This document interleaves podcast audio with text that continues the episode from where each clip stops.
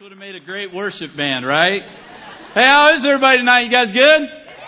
Hey, uh, really, really glad to be back with you guys. We're kicking off this new series called Lift Ticket. And uh, last weekend had some friends come to town. Uh, one of them, it was their first time to ever be to Colorado, and the other, it was just their uh, they had never been to Colorado, but but once when they were a little kid. And so we wanted to give them a real like Colorado experience. And so one of the things we did was we went skiing and we went to Breckenridge. Okay. So now if you were here last week, you may remember in the video that I did that prior to last weekend, I had not been skiing for about 10, 11 years. And, and to be honest with you, um, when my friend Colin and I got up there at Breckenridge, the, the wives actually opted to go shopping. That's a whole different sport for them. All right. We, we opted to go skiing. When we got there, the whole like shapes and colors thing eluded us, you know, so we just, hopped on different lifts and just took them to the top and wherever we landed, we decided to ski down. Now, there's that moment when you get off a lift and you kind of turn or whatever. And for me, there's that moment when you pick yourself up after you fell off the lift, which is terribly embarrassing, by the way.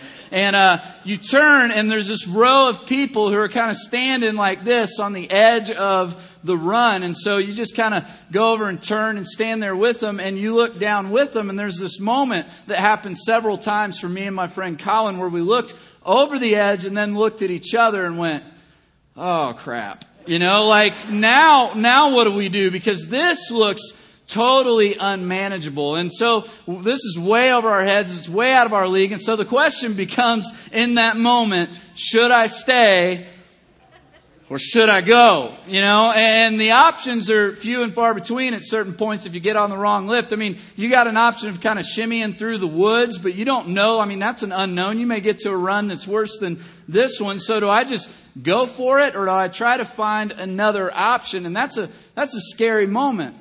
And you can say to me all you want in that moment, well, Scott, you took the wrong lift. You should have paid more attention to the trail map. Scott, you're not very experienced. Perhaps you should have read about skiing. Scott, your skis are too long. You're not equipped. You're not, you're not ready to do this. You can tell me that all you want, but in this moment, guess what?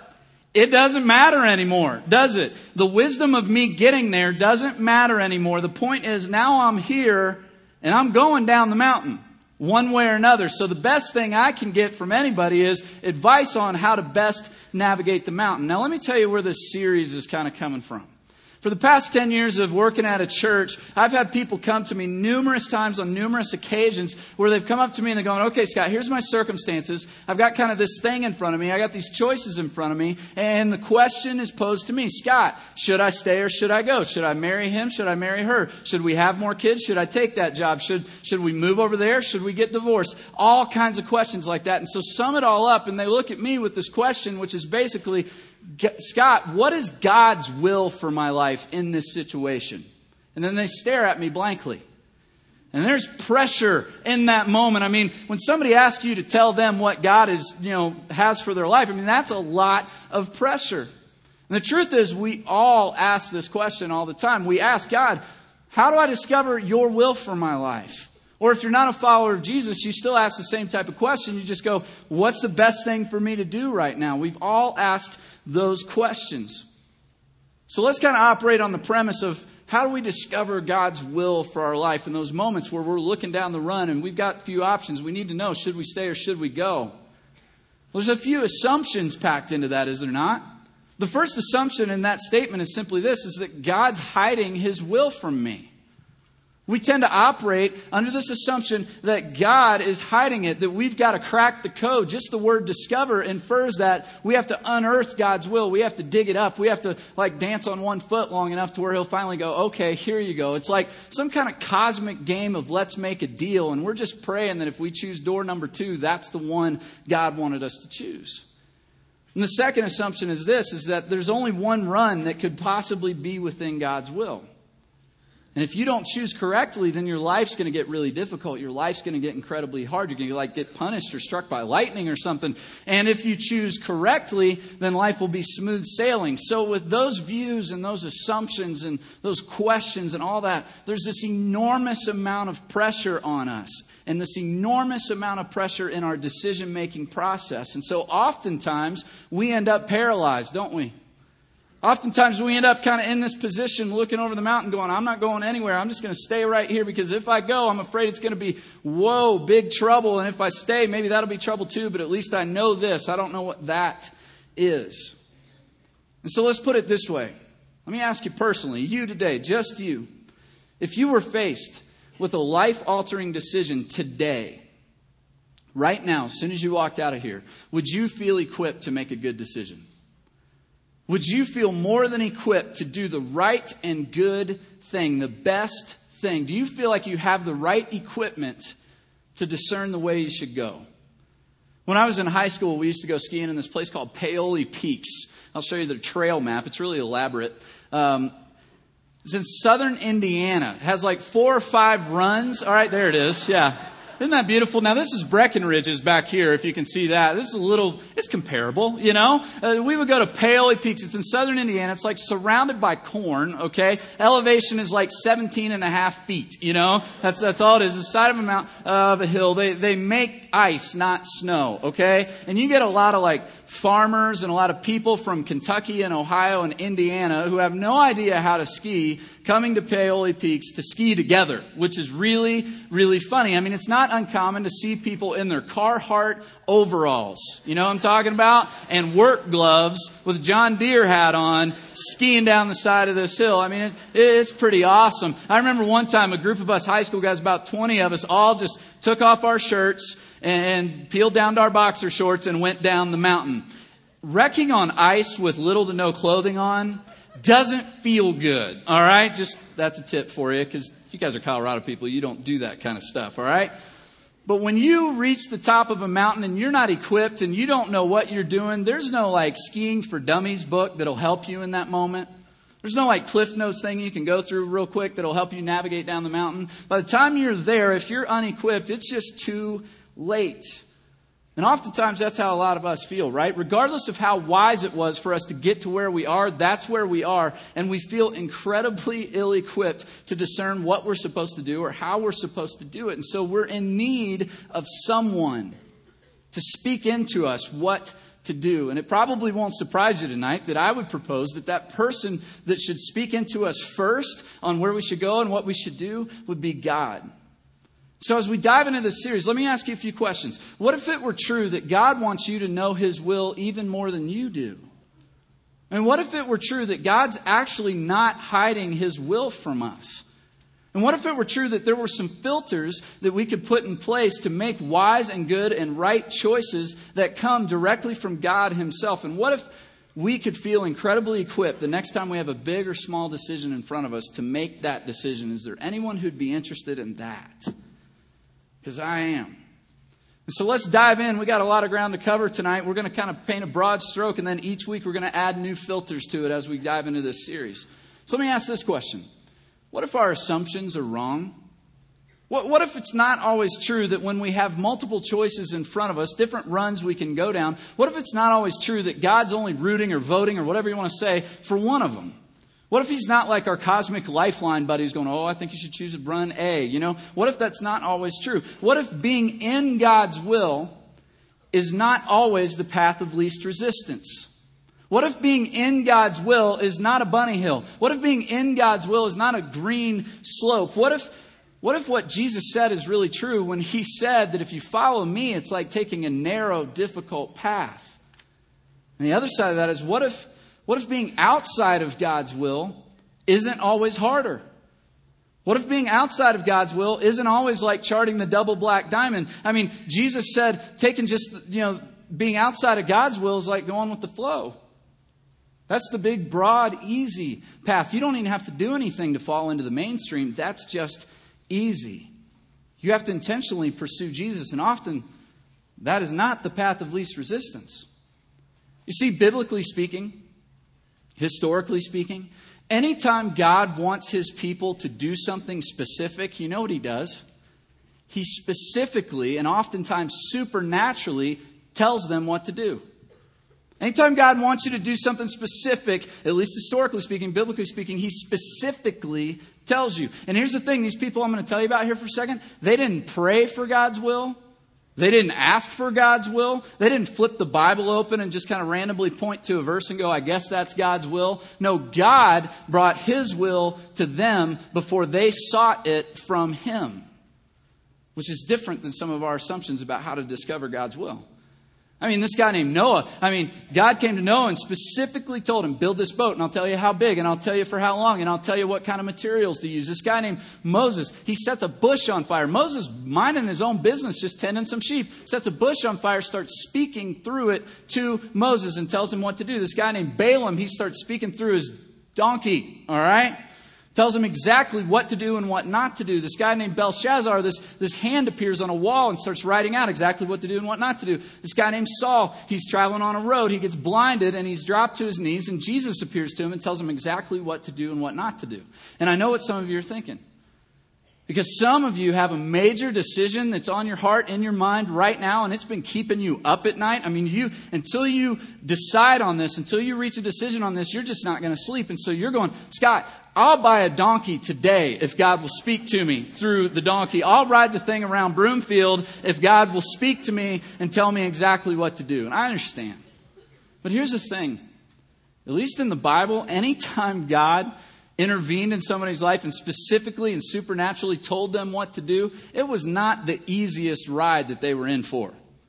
I mean, it was like a huge, monumental, crazy, awkward task that they were told to do. So I'm not so sure we should be so anxious for that to happen in our lives. And after all, I mean, in the course of human history, these guys are the exception. They're not the rule. In the course of human history, it seems that God only chooses to reveal His will specifically and supernaturally that way a handful of times. So it seems that His consistent MO is to reveal His will in a different fashion. And so that's what I want to explore a little bit tonight. I want to do a little whiteboard action tonight. Is that cool with everybody? Jim always gets to do this. And so I'm going to bust this out. We're going to draw kind of a, a ski run here. All right. This is an easy ski run. All right. Now, God has three types of will. I want to talk about this first one here, which is known as God's sovereign, big fancy church word I'll talk about here in a second. Sovereign will. Okay? Now, God's sovereign will is just a fancy way of saying this is what God's going to do no matter what. Okay? No matter what, God's going to accomplish this. Nobody can change it. Nobody can stand in the way. Nobody can advise him against it. Okay? This is what he's going to do no matter what. Here's an example.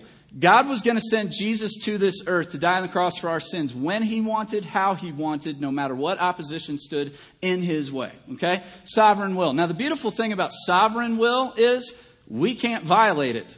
All right, so this is like a ski run with a boundary that you can just kind of veer into and you never go off course because you just can't violate God's sovereign will. But on the other side of this ski run, we have this thing called God's moral will.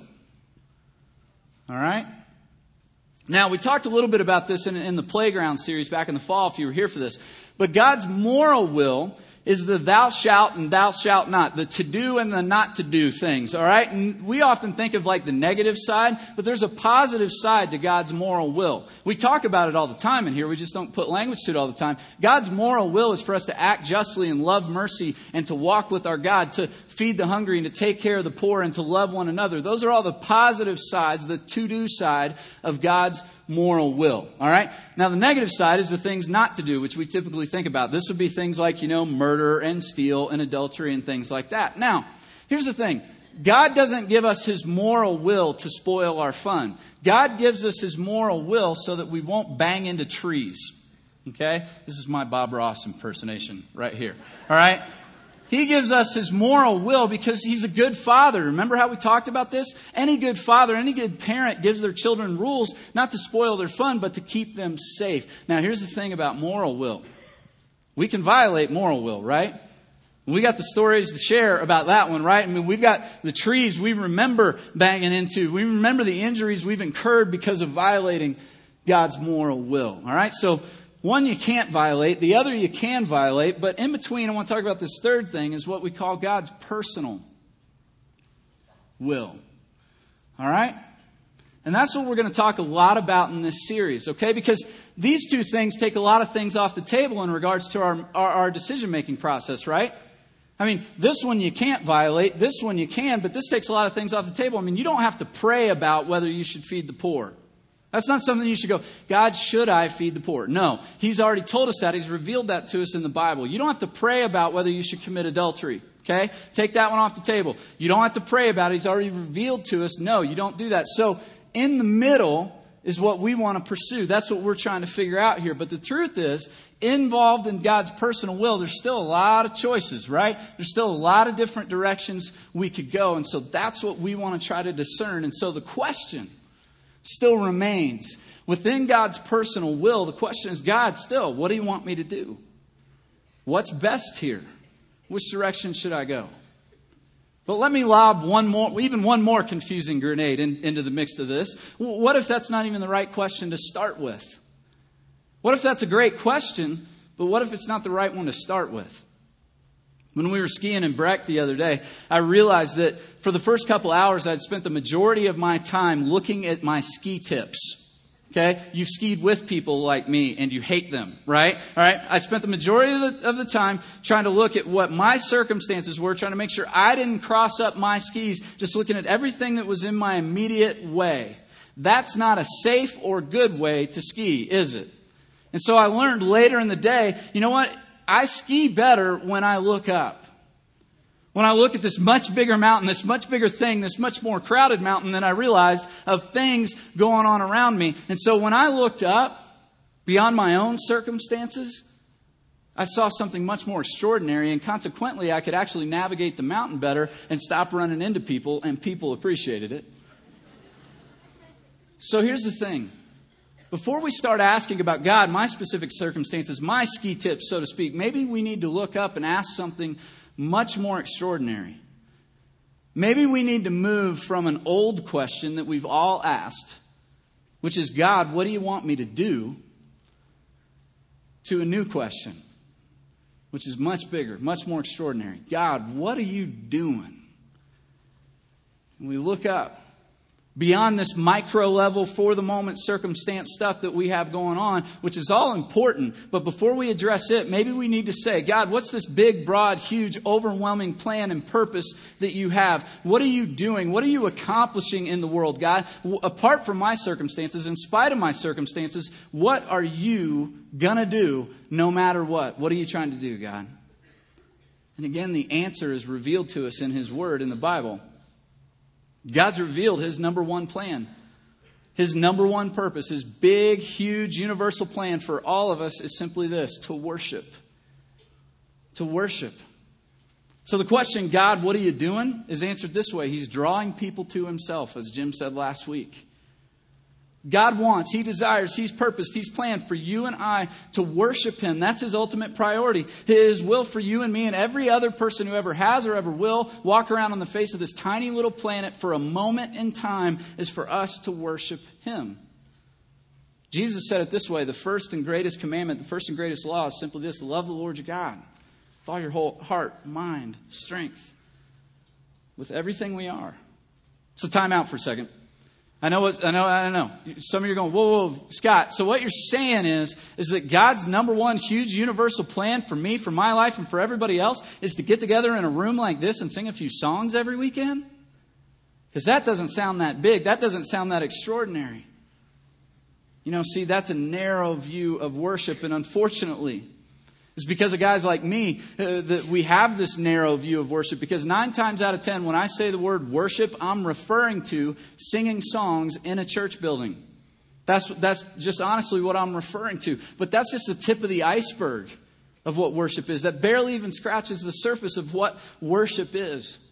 A friend of mine got an email from a friend of his who's at a new church, and one of the statements in his email about this new church that he's at was this. He said, Yeah, we have the best worship in the state pastors get really dumb sometimes, all right? And so here's what he didn't mean, okay? He did not mean James chapter 1, verse 27.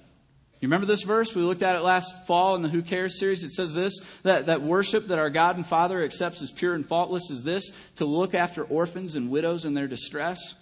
That wasn't on his radar. And I'm not saying his church doesn't do that. I'm just saying in this moment when he was referring to worship, he was referring to music and singing songs. And that's a narrow view. So let me give you a broad, huge, 40,000 foot perspective definition of worship. All right, here it is Worship is our response to who God is and what He's done with all we are.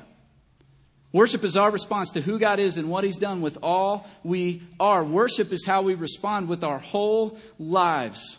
Worship means to devote yourself to, to give yourself over to, to make much of, to magnify, to point towards, to attach a high value, to ascribe much worth to God through all we say and all we do. One of my favorite verses in the Bible is Colossians 3:23.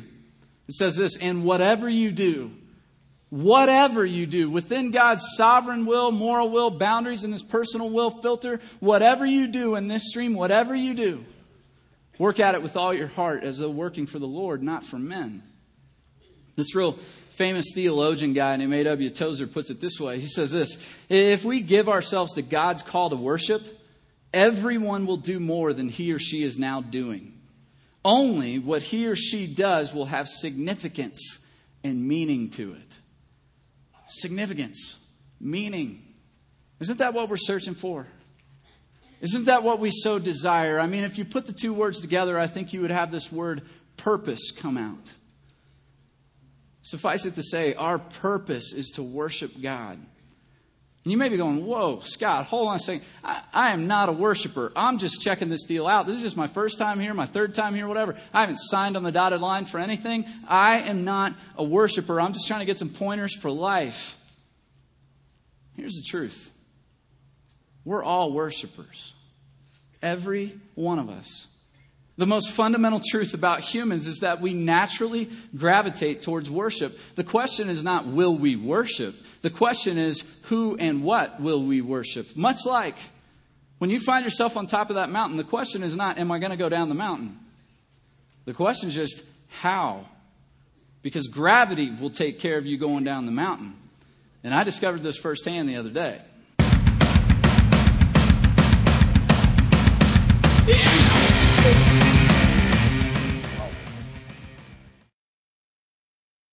just so you know, I didn't say any words I wouldn't say in front of my kids. Our tech guys have it out for me, they're always trying to get me fired, all right? So just talk to them about that one, all right? I, I don't even know how to operate a VCR, much less edit video, all right? So here's the thing without gravity, you ain't skiing.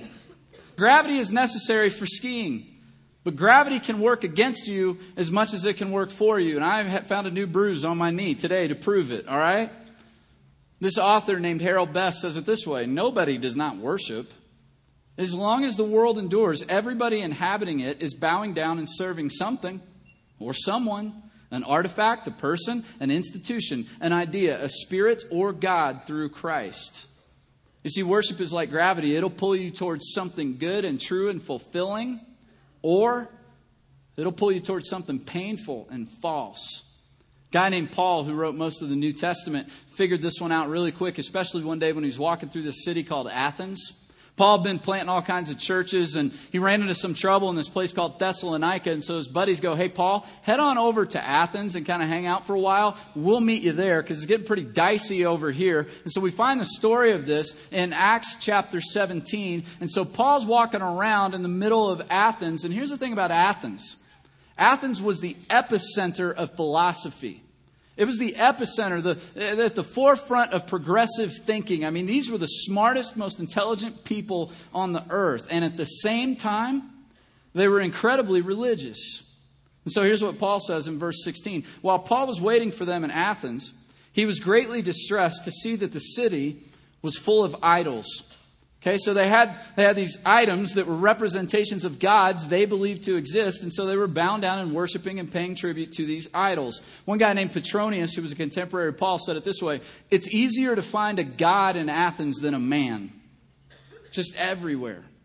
So Paul does his normal drill. He goes to the Jewish synagogue and he reasons with them and tells them about Jesus, tells them about how he's the fulfillment of the law. And then when they kind of kick him out, he heads out to the marketplace and he starts sharing all his ideas. And he's kind of this, he's, he's kind of this young up and coming thinker. And that was not abnormal in Athens to have people like that in the streets sharing their ideas, debating with people. But usually these young up and comers never made it past the marketplace. But on this day, Paul catches the eye of the elite. This 30 man council, known as the Areopagus, sees Paul, hears some of his ideas, and invites him to come speak to them. And this is a big deal. I mean, it's a great opportunity for Paul. And so here's what he says in verse 22. Paul then stood up in the meeting of the Areopagus and said, Men of Athens, I see that in every way you are very religious. For as I walked around and looked carefully at your objects of worship, I even found an altar with this inscription, To an unknown God. Now, what you worship as something unknown, I'm going to tell you about. I'm going to, I'm going to proclaim to you. Let's take a time out for a second because it's really easy for us to look back at this and go, well, that doesn't make any sense. I mean, how could they have an altar devoted to an unknown God? Just on the off chance that there's some God out there they don't know about, they're afraid they might offend, so let's go ahead and make an altar to him. We'll make some sacrifices to it and worship it just to keep that God happy. I mean, to us, that, that may sound totally ludicrous and crazy. In fact, we may go, how could you be intelligent, thinking person and worship idols at the same time? Maybe these guys weren't as smart as they thought they were. Well, I don't know. Guys like Aristotle, Plato, and Socrates came from here. I don't think the issue is they weren't smart. That's not the problem. And let's be honest. Wouldn't the same be true of us today? If Paul walked around Boulder today, if Paul walked around Denver metro area, Broomfield, Westminster, Lafayette, whatever, today, what would he see? And what would his conclusions be? You see, I think Paul would come join us and he would go, People of Denver Metro Boulder area, I can see that you are very religious. I think he would see lots of objects of worship if he walked through our malls. If he walked through our houses, our neighborhoods, he would see very quickly what we've devoted our lives to, right? And see, we're very religious too. So apparently, being intelligent, thinking people and worshipers aren't mutually exclusive traits. Because as people, we are hardwired to worship. And the natural gravitational pull of that worship can pull us in a good direction or a bad direction. And unfortunately, we find ourselves oftentimes gravitating towards things that are less than best. And we can ascribe too much worth to something that's not worth much, right? I mean, that's our story. So many of us, I mean, how many of us have devoted our lives to a person? We've put a person on the pedestal that only God belongs on, and we've come up wanting because that person can't provide, that person can't satisfy, and at worst, that person actually hurts us. How many of us have, have worshiped stuff and money and things we talked about in this past series, and all we've got to show for it is bankruptcy?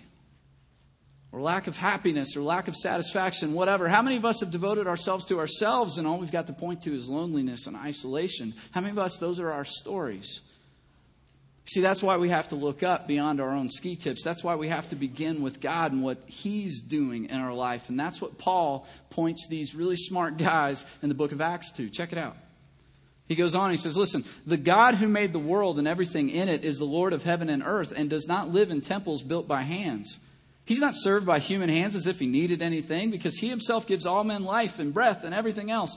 From one man he made every nation of men, that they should inhabit the whole earth, and he determined the times set for them and the exact places where they should live. That's God's sovereign will. You didn't get to decide when and where you would be born or who you were born to. That's God's choice. God did this so that men would seek him and perhaps reach out for him and find him, though he is not far from each one of us. For in him we live and move and, fa- and have our being. As some of your own poets have said, we are his offspring. There's so many things in there I'd love to point to, but here's the one thing I want to point out. It's that phrase, in him we, li- we live and move and have our being. The original Greek word for that word live is where we get our word biography. In other words, it's in God that our story gets written. It's in Him with, that we find significance and meaning. It's in Him and in Him, in Him alone that we find purpose. So let me just boil this all down because that all sounds great, doesn't it? Sounds nice, sounds kind of whatever. But what does that really mean? I mean, in light of making a decision, Scott, if I've got a decision in front of me today, what's all that have to do with me making a decision? And again, I think Paul could teach us this one pretty well. In the book of Romans, Paul spends like the first 11 and a half chapters trying to unpack some of the most deep theological truths that have ever existed. He's talking about law and justification and grace and propitiation and all these crazy things. He's talking about this deep stuff. And finally, Paul, exhausted, sets his pen down and looks up in light of all that and sings a song. If you don't believe me, check out Romans chapter 11, verse 33 through 36. In some of your Bibles, it may have a heading that says the doxology. Doxa means glory, ology, song, or speech. So this is the glory song, the glory speech. And here's what Paul says. I love the words. He says this Have you ever come on anything quite like this extravagant generosity of God? This deep, deep wisdom, it's way over our heads. We'll never figure it out. Is there anyone around who can explain God? Anyone smart enough to tell him what to do? Anyone who's, who's done him such a huge favor that God has to ask his advice? Everything comes from him. Everything happens through him, and everything ends up in him. Always glory, always praise. Yes, yes, yes. Here's the thing Paul doesn't stop there. The chapter stops there, but Paul doesn't stop there. He has this, like, if all that's true, then what moment? He has an if so, then what moment. If all that's true about who God is, then how should we respond? And Paul tells us in Romans 12, verse 1, he says this So here's what I want you to do God helping you. Take your everyday, ordinary life, your sleeping, eating, going to work, and walking around life, and place it before God as an offering. You know what that is? Worship. It's worship. So the question becomes what's your if so, then what? You see, everything we do, every choice we make reflects what we believe to be true or not true about who God is. The way you run your business reflects what you believe to be true or not true about who God is. The way you study, the way you exercise, the way you eat, the way you parent, the way you work and rest and treat those around you reflects what you believe to be true about who God is or what you don't believe to be true about who God is. So everything I've said today is so I can say this next thing. All this stuff, all the whiteboard stuff, all this stuff, all this is because I want you to remember this one thing. If you have a decision in front of you, the first filter, the first filter has to be, should be, doesn't have to be, should be this. If I choose this path, if I go down this road, if I make this decision, how does this decision reflect the worth of God? How does this decision reflect the worth of God? Does it pull me closer to what I understand to be true about Him and His character? Is it true? Is it good? Is it honest? Is it loving? Or am I just skiing as fast away from Him as possible if I go down this path? So, is God and who He is what drives my decisions? My moving, my breathing, my everyday, my walking around life? Let me answer for me. Oftentimes, no. A lot of the time, no. Far too often in my life, what I do is I make a trade. I trade God in as, my, as the object of my affection, as the object of my worship, and I replace Him. Sometimes with another person. Because oftentimes I can fall into people pleasing. And so when I fall into people pleasing, I'm actually making a trade. I'm going, I'm going to devote my life into making you happy because you're worth more to me than God. Sometimes I make the trade and I put myself in his place because I'm really concerned about my wants, my needs, my desires, the things that I want to see work out in my life. And so I trade God in, put myself in that place, and every decision I make gets driven by what I want sometimes. And Paul said this would happen because it's been happening ever since there have been people. In Romans 1:25 he says this, they exchanged the truth of God for a lie and worshiped and served it sounds absurd when you read it out loud. Listen, worshiped and served created things rather than the creator. Well, as long as you put it that way, it doesn't make any sense at all, does it? But that's what we do. Who is forever praised. He is forever praised. At one point, the Bible says if people don't praise him, the rocks will shout out. You see, long before we make any decisions to move anywhere, say anything, marry him, go out with her, take that job, divorce, whatever that looks like, long before we ask God to tell us his will for our circumstances, we have to look up and ask a much bigger, broader question God, what are you doing? And God, if I do this, how does it reflect your worth? And God, am I prone? Are we exchanging truth for a lie if we do this? See, is what's fueling your life decisions, your actions, your choices even true? Because Jesus is truth. And if he's not fueling my life, then I'm exchanging truth for lies. So let me wrap up this way. Are you continually frustrated? You feel like you've just been banged into one too many trees and you've been taken places. The gravitational pull of your life has taken you places you never wanted to go. Do you ever feel like you have no purpose?